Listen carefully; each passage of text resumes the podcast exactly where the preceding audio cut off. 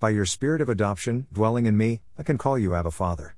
Romans 8:15 But no matter what I do or pray, closer to you, I can go no farther. All your waves and billows wash over me. Psalm 42:7 Is this the process of becoming one with thee? John 17:21 22 Lord, to me, you are all there is, nothing less, nothing else, nothing more. And if I, by your grace, remain faithful to you, oh, what great things you have for me in store. 1 Corinthians 2 9 Without you, my life was all a waste, sin, and a multitude of blunders. But now, in Christ, I stand in awe of all your miracles, signs, and wonders. How can I comprehend a love, so deep, so high, so long, so wide?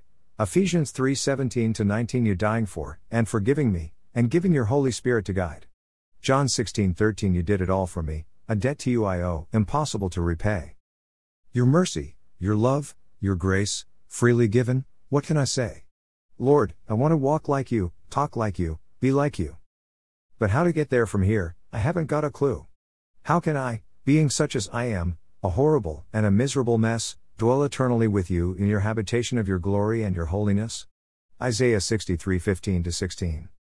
It will be so, that I know, by what process, how long, how hard, I can only guess, because it is written, As for me, I will behold Thy face in righteousness, I shall be satisfied, when I awake, with Thy likeness. Psalm 17 15. Colon August 21, 2020. Romans 8:15 For ye have not received the spirit of bondage again to fear, but ye have received the spirit of adoption, whereby we cry, Abba, Father. Psalm 42:7 Deep calleth unto deep at the noise of thy waterspouts, all thy waves and thy billows are gone over me. John 17:21 22 That they all may be one, as thou, Father, art in me, and I in thee, that they also may be one in us, that the world may believe that thou hast sent me. And the glory which thou gavest me Eye have given them, that they may be one, even as we are one. 1 Corinthians 2 9 But as it is written, I hath not seen, nor ear heard, neither have entered into the heart of man, the things which God hath prepared for them that love him. Ephesians 3 17 19 That Christ may dwell in your hearts by faith, that ye, being rooted and grounded in love, may be able to comprehend with all saints what is the breadth, and length, and depth, and height, and to know the love of Christ, which passeth knowledge, that ye might be filled with all the fullness of God.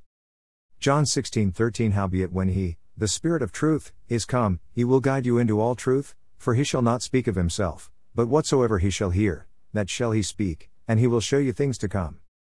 Isaiah 63:15 16 Look down from heaven, and behold from the habitation of thy holiness and of thy glory, where is thy zeal and thy strength, the sounding of thy bowels and of thy mercies toward me? Are they restrained? Doubtless thou art our Father, though Abraham be ignorant of us, and Israel acknowledge us not, thou, O Lord, art our Father, our Redeemer, thy name is from everlasting.